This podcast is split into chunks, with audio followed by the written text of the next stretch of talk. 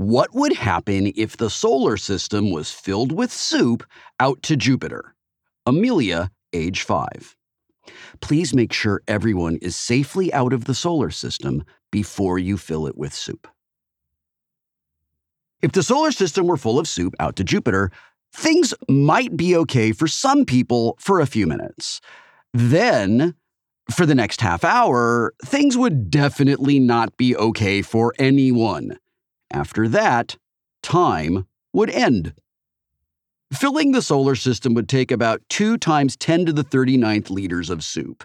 If the soup is tomato, that works to about 10 to the 42nd calories worth, more energy than the sun has put out over its entire lifetime. The soup would be so heavy that nothing would be able to escape its enormous gravitational pull. It would be a black hole. The event horizon of the black hole, the region where the pull is too strong for light to escape, would extend to the orbit of Uranus. Pluto would be outside the event horizon at first, but that doesn't mean it would escape. It would just have a chance to broadcast out a radio message before being vacuumed up. What would the soup look like from inside? You wouldn't want to stand on the surface of the Earth. Even if we assume the soup is rotating in sync with the planets in the solar system, with little whirlpools surrounding each planet so the soup is stationary where it touches their surfaces, the pressure, due to the Earth's gravity, would crush anyone on the planet within seconds. Earth's gravity may not be as strong as a black hole's, but it's more than enough to pull an ocean of soup down hard enough to squish you. After all, the pressure of our regular water oceans under Earth's gravity can do that, and Amelia's soup is a lot deeper than the ocean. If you were floating between the planets, away from Earth's gravity, you'd actually be okay for a little while, which is kind of weird.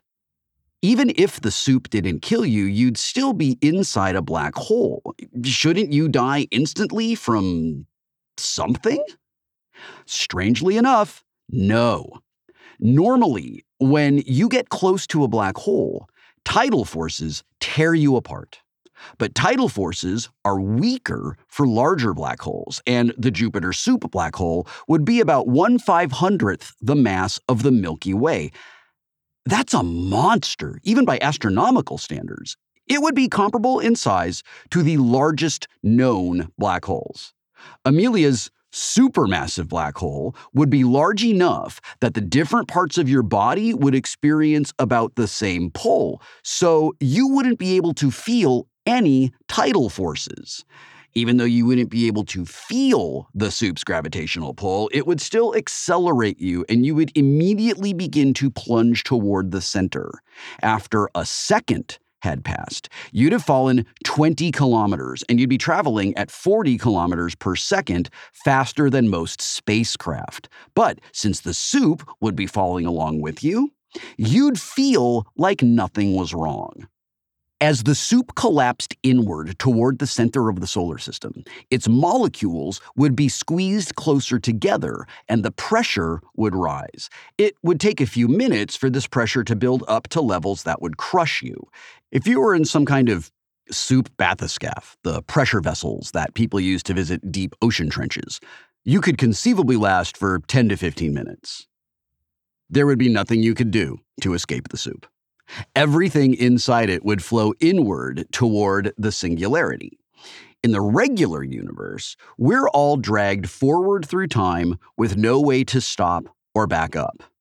Inside a black hole's event horizon, in a sense, time stops flowing forward and starts flowing inward.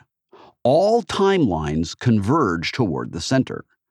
From the point of view of an unlucky observer inside our black hole, it would take about half an hour for the soup and everything in it to fall to the center.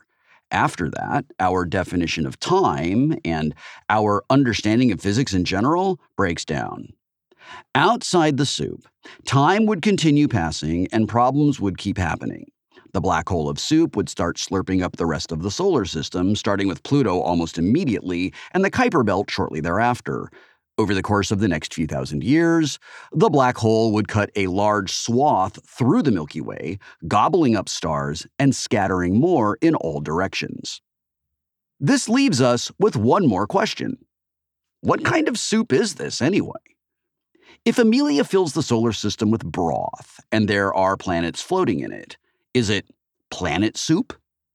If there are already noodles in the soup, does it become planet and noodle soup, or are the planets more like croutons? If you make a noodle soup, then someone sprinkles some rocks and dirt in it. Is it really noodle and dirt soup, or is it just noodle soup that got dirty?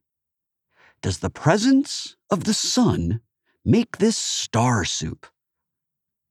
The internet loves arguing about soup categorization. Luckily, physics can settle the debate in this particular case. It's believed that black holes don't retain the characteristics of the matter that goes into them. Physicists call this the no hair theorem because it says that black holes don't have any distinguishing traits or defining characteristics, other than a handful of simple variables like mass, spin, and electric charge. All black holes are identical. In other words, it doesn't matter what kind of ingredients you put into a black hole soup. The recipe always turns out the same in the end.